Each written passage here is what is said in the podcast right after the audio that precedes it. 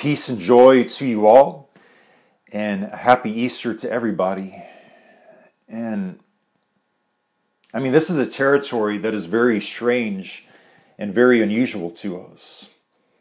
Or at least as far as I am aware of, this is the first time in the history of the Westchester congregation where we are not having our traditional Easter service in our church building. We're not going to see anybody dressed to the nines in Easter suits and all of those pastel colors. And at least as far as Amanda and I go, our Easter lunch is probably going to consist of something like peanut butter and jelly sandwiches and Ruffles potato chips. And so everything is just very strange and very unusual here this year. And yet I find it very interesting, though, in the Word of God, how this is not the only time that God's people found themselves in an environment, in a situation, in a territory that felt very unusual to them on the day that, that had been venerated above all other days amongst God's holy nation. Or we look all the way back to the history of the Jewish people in the Old Testament and we see just how enormously important every single year it was for them in celebration of the Passover. And for us to, to really understand just exactly what the Passover was to the ancient Israelites, it would be something akin to a combination of Christmas Day and the 4th of July. And so just imagine how much emotion is invested in, in something like that, how much joy and how much happiness there would be. And yet it's interesting because it all begins with the Hebrews being locked inside slave houses. They have been told to, to then sprinkle blood on the doorpost of those houses. And everybody had been told very, very strictly do not leave your house until the morning time comes. And sure enough, as everybody's locked inside those, those slave houses, God is passing over all of those houses. And yet, what we also know about the Passover is that it was a commemoration of their departure from, from Egypt, from slavery. So, what I want to do for just a few moments here this morning is to reflect on, on very strange and very weird Passovers that we read about in the Word of God. And so, I just want us to imagine Christmas Day being canceled, where we wake up and it's Christmas, but, but what we are told is that no, no, no, Christmas is canceled now. I mean, imagine what that would, would actually be like to experience. It's in the book of Esther where we read there in chapter 3 and, and in verses 13 and 14 of this plan that is hatched behind closed doors that, that every Jewish man, woman, and child is going to be exterminated. I mean, this was long before the Holocaust of World War II. This is the very first time that anybody is going to decide we're going to, to wipe the Jewish race off the face of the earth. And what is so significant about this is, is how there in chapter 3 and in verse 13, it explains how on the 13th day of the first month that they had developed a plan like this. Now, what the 13th day of the first month was, is in other words, this is Passover Eve. And as we read ahead into chapter 4 of Esther, chapter 4, and I believe it's either in verse 2 or, or in verse 3, there is a fast that is announced amongst the Israelites. And so, what we find in the days of Esther is there is no Passover feast, there are no celebrations at all, there is no elated singing that is rising up into the, the air. This is, I mean, this is absolutely unheard of for there to be no Passover celebration. And yet, that is precisely what is going on, though, in the book of Esther. Now, something else that is very unique and very unusual about the book of Esther is that you can read it from its very start until the very end. And not one time will we find God's name mentioned in this book. And so we see all of this darkness and all of this pain and all of this fear that is in this book. I mean, it was a tremendous threat. And I'm sure a lot of people who originally read this book would have had the impression that, that God is absent. God is disconnected from his people. And it's like God isn't helping us anymore. God is somewhere far away, and we are pretty much on our own in this situation. And in just so many ways, as we read the book of Esther, what is going through through our minds is what in the world is going on here? I want us to imagine death and darkness at a Thanksgiving feast, where we come into the New Testament now and we now find Jesus seated at a table celebrating the Passover with his followers and with his disciples. And so they are rejoicing as they remember the blood on the doorpost. They are looking back to the Red Sea about God rescuing his people, and they are, are just having a feast, just as they, they had every year of their lives at Passover time. And as we read Matthew chapter 26, though, it's very clear, though, that this is a very strange and a very unusual Passover. And that's because there is a sadness at this party. Whereas Jesus sits there and he has Passover with the 12 disciples, what he says is, is that I have earnestly desired to have this Passover with you. And yet, what comes after that, though, is his very next words are, Before I suffer.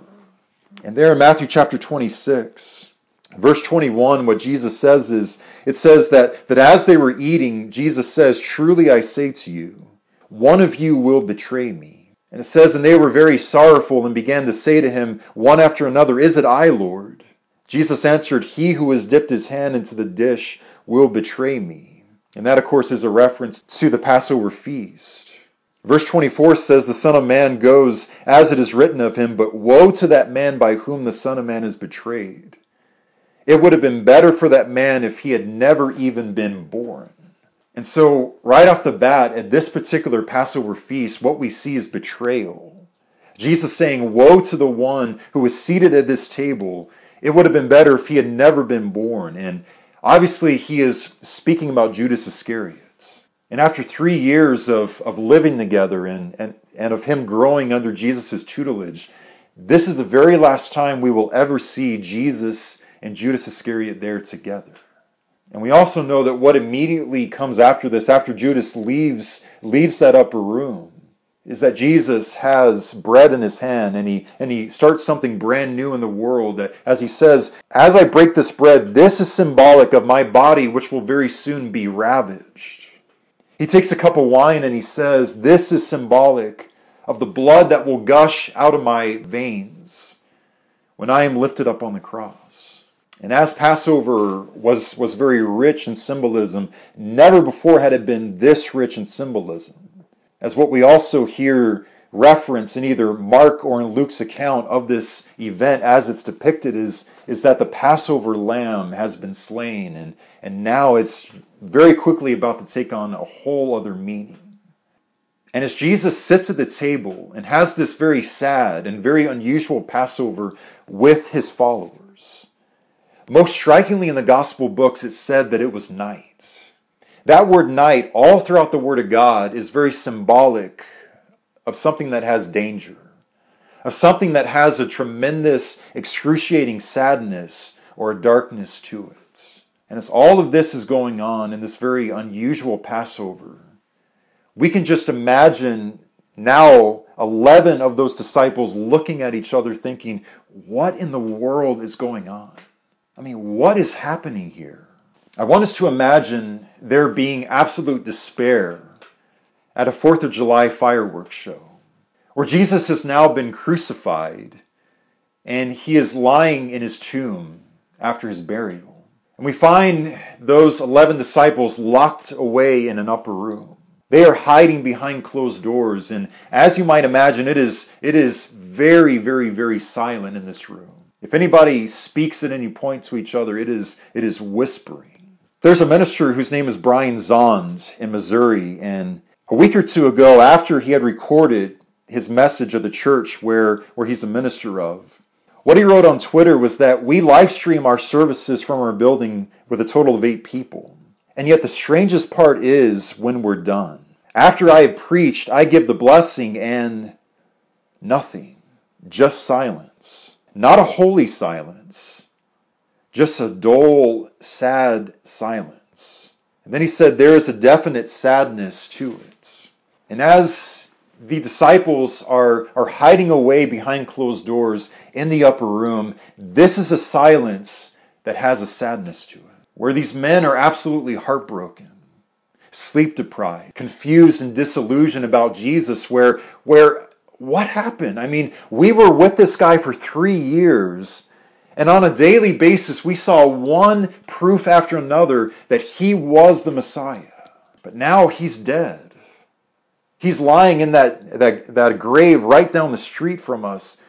And so it's game over now, where we just couldn't get him elected as Messiah. We were that close. Yet you just can't fight City Hall. And so they're talking about going back to their old lives, and to their old jobs as fishermen and as tax collectors. In the book of Acts, in the 13th chapter, the, the Apostle Paul stands up in a synagogue and he says something that, that had to have been filling the hearts of the apostles as they hid away in that upper room.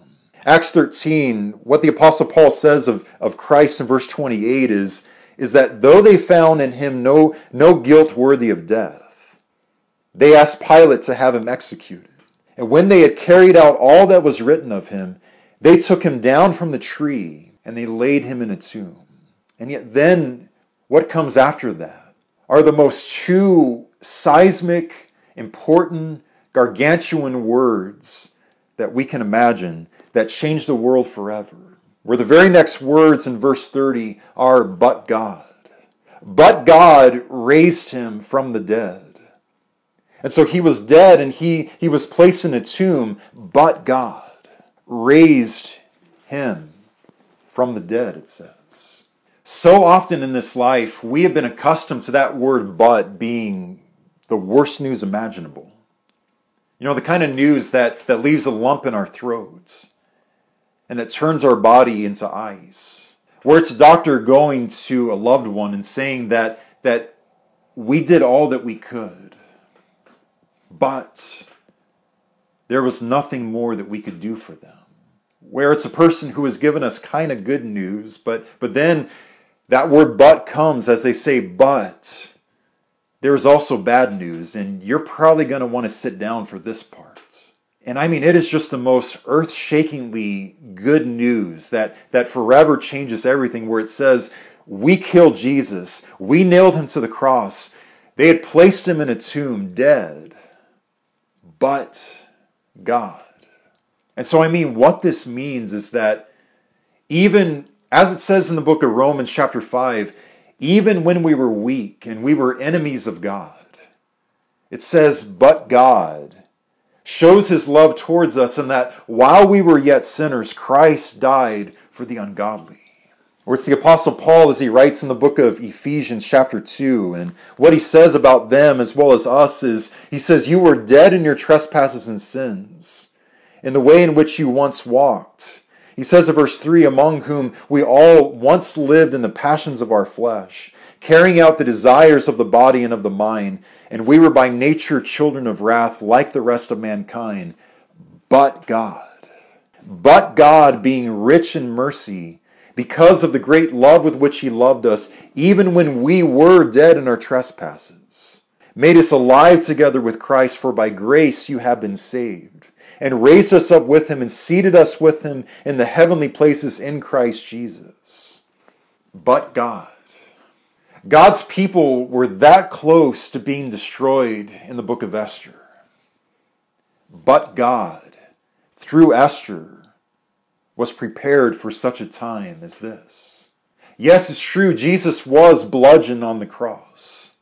Yes, it's true that, that as he bowed his head and breathed his last, and they placed him in that tomb, every demon in hell erupted with jubilant celebration. But God, Acts chapter 13, verse 30, but God raised Jesus from the dead and from the grave. And yet, this is also our story as well. Where no matter what this world ever has thrown at us, ever will throw at us, our response to all of this put together, each and every instance, no matter how difficult it was, is but God. Where as a church, we, we have people among us who can actually say that I was born during the Great Depression, but God. I lived during World War II in the days of Hitler, Stalin, and Mussolini, but God my husband or my wife died, and, and I was then a widow, but God. I was a black woman or a black man growing up in a segregated city, but God.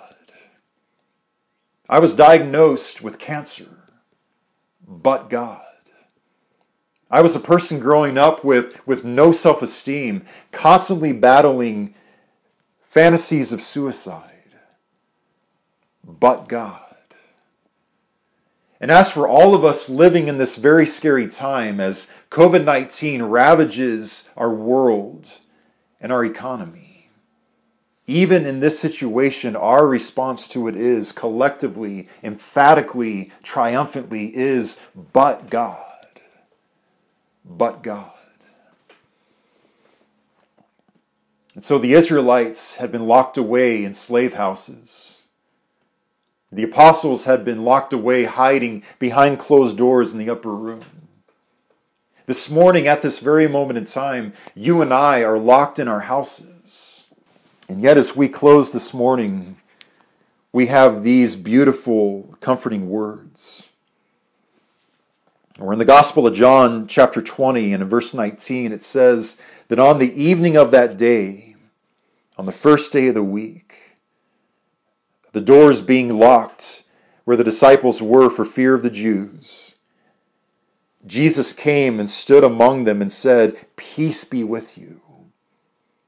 When he had said this, he showed them his hands and his side. Then the disciples were glad when they saw the Lord. Jesus said to them again, a second time, Peace be with you. And now, as you and as I sit here, locked away in our homes, on this very strange, very unusual Easter morning. More than anything, let us capture the reality that right now, at this very moment in time, the risen Savior Jesus is with us. He is communing in our midst. Jesus does not live in a cathedral.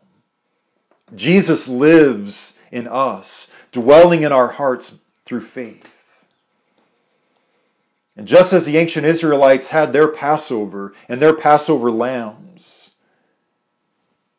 so we Christians have ours. Jesus is our Passover. And because he triumphed even over the grave itself, that day where we did our absolute worst to him, now we reminisce on that and we, we call that Good Friday. And that's because he brings celebration to our darkness, beauty to our trauma, and he turns our despair into dancing. But God. Let's go to God in prayer.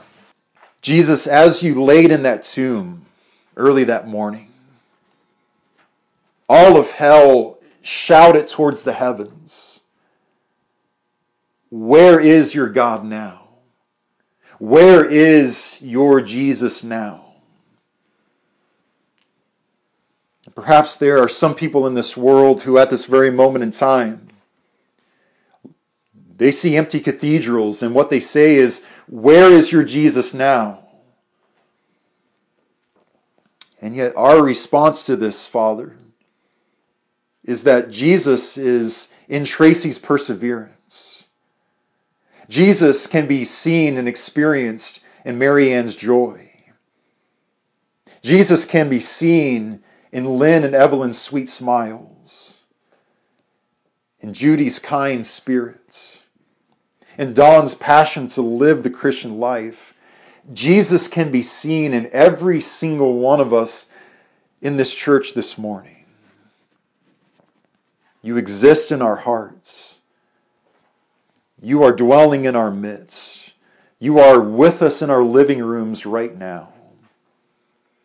Lord, we rejoice at that day that, that you walked out of that, that empty tomb alive. A couple of weeks ago, as we read in the book of Daniel, we, we read about a furnace that, that was heated seven times the ordinary heat. And now, Father, in our world, it, feels as if this, this pandemic is, is warming up seven times more intensely what it was two weeks ago. And yet, our response to this as, as your faithful people is but God. But God. In the strong and resurrected name of Jesus, our living Savior and King. Amen.